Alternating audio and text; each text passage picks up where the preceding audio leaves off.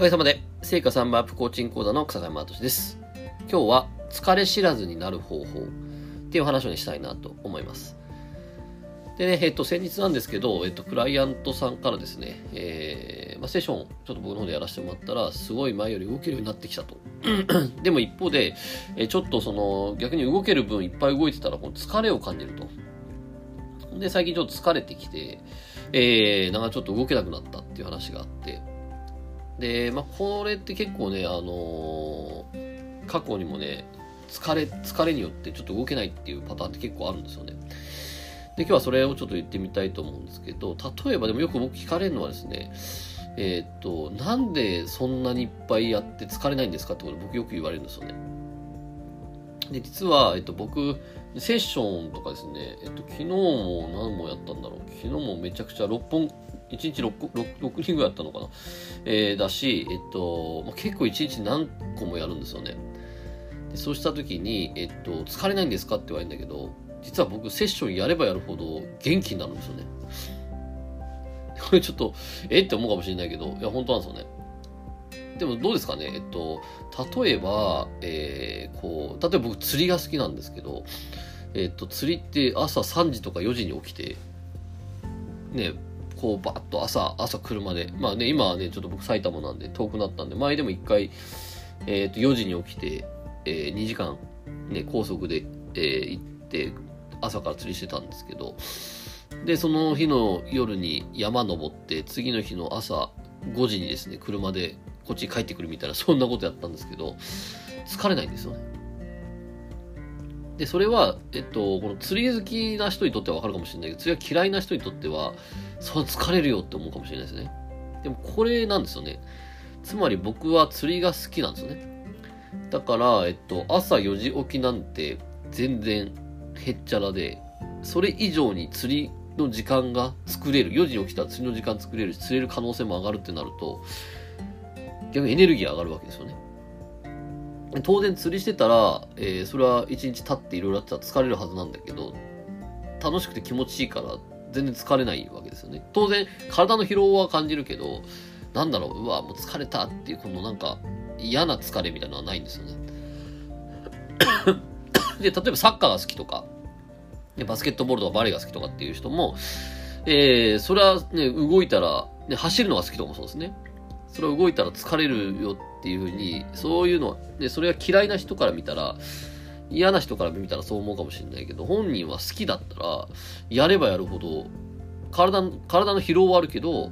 精神的疲れっていうのはもうないんですよ。エネルギー上がっていくんですね。で、こんな風に、じゃあ本当疲れって何なのかって話なんですよね。ね、同じことをやって、ね、同じことをやっても疲れる人と疲れない人がいるっていう。で、えっと、これは、えっと、この前ですね、ちょうど本当に、これはもう、あ、もうこの、これが答えだなっていうのがね、あった、その、つい最近の出来事があって、えー、ちょっと僕、ちょっと山登りに行ったんですよね。で、それは、えっと、友人のパーソナルトレーナーって言ってですね、あの、えっと、体をね、えー、スポーツジムとかで1対1で体を見る仕事をしてる方がいまして、そのパーソナルトレーナーが、えー、この、その、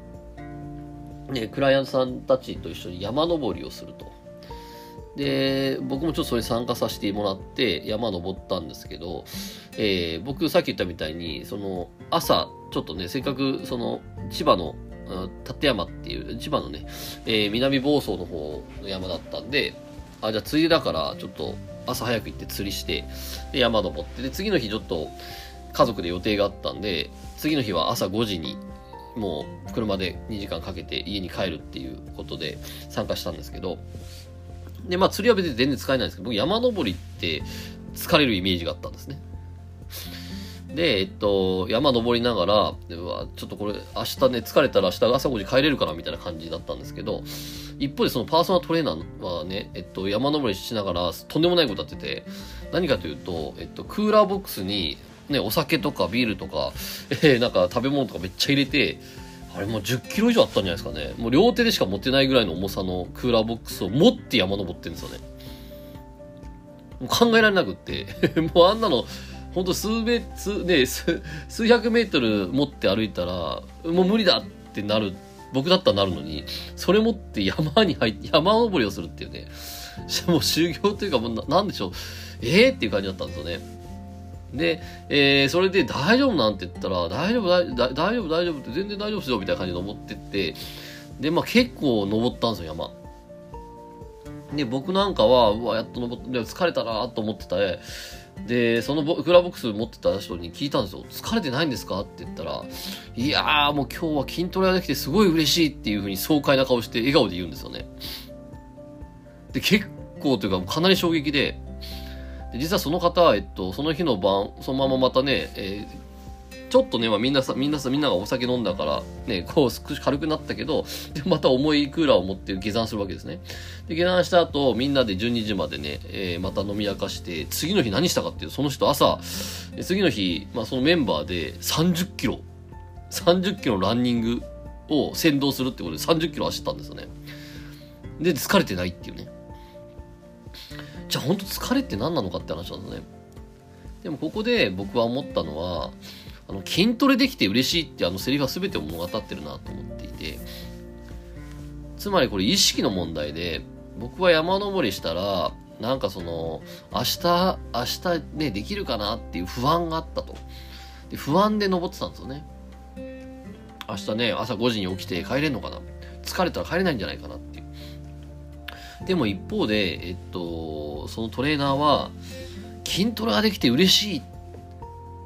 山、ね、山登る、山登るとき、そのね、クーラーボックス持つと、筋トレができて嬉しいっていうね、この喜びや、喜びの意識でやってたんですよね。で、さっきも戻るみたいに、釣りも、僕は釣りはね、喜びの意識で、まあ、釣りができて嬉しいっていう意識でやってて、でも多分疲れる人っていうのは、えー、釣りが、釣りなん、釣り、釣りなんかも朝早く来てとか、疲れるし嫌だみたいなね、もう大変っていう意識だったりするんですよね。つまり、実はこれ、何をやるにも、意識が疲れを使ってる、作ってるんですよね。えー、こうした時に、えー、当然ね、僕これ、最初ね、僕はこれセッションするときは、一番やるべきことは何かというと、えっと、その疲れの原因を作ってるものを、えー、このやめていくっていう、やめていくっていうか、えっと、よく僕はお風呂の、お風呂で例えるんだけど、えっと、例えば、えっと、じゃあ、こういった自分自身をよりね、動かしていくためには、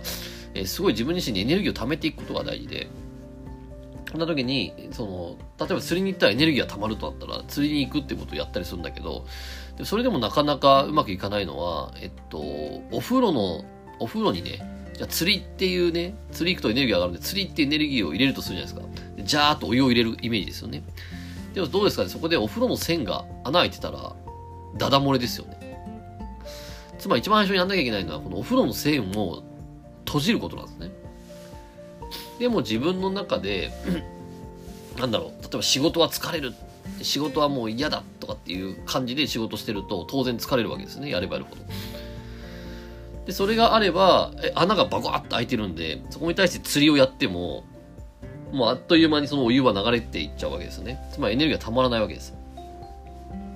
そういった時に自分自身が、えー、その、疲れを作ってる原因っていうのを、えー、そこをまずやめて、お風呂の線をしっかり閉めてから、えー、エネルギーの上がることしないと、これ意味ないんですよね。エネルギー入れ入れても入れてもどんどん抜けていく一方なんで。そうした時に、まず自分自身が その疲れとかエネルギーが減ってる、減るっていうか、もうこれやると、ね、逆に疲れるみたいなことを、まあ、何なのかっていうのをこれね、えまず見る必要があるし、じゃあそれをどうし、ど、ね、それじゃあどういう意識でやってるのかなっていうところを見ていくと、えー、そこは分かってくるかなと思うんで、えー、ぜひですね、そういう形でやってみるといいかなと思います。はい、ということでね、今日もありがとうございました。これね、エネルギーすごい重要なんで、うん、本当にエネルギー枯渇すると動けなくなるんでね、えー、自分もしくはクライアントさんに、やってあげるととってもいいかなと思います。はい、ということで今日も楽しんでいきましょう。ありがとうございました。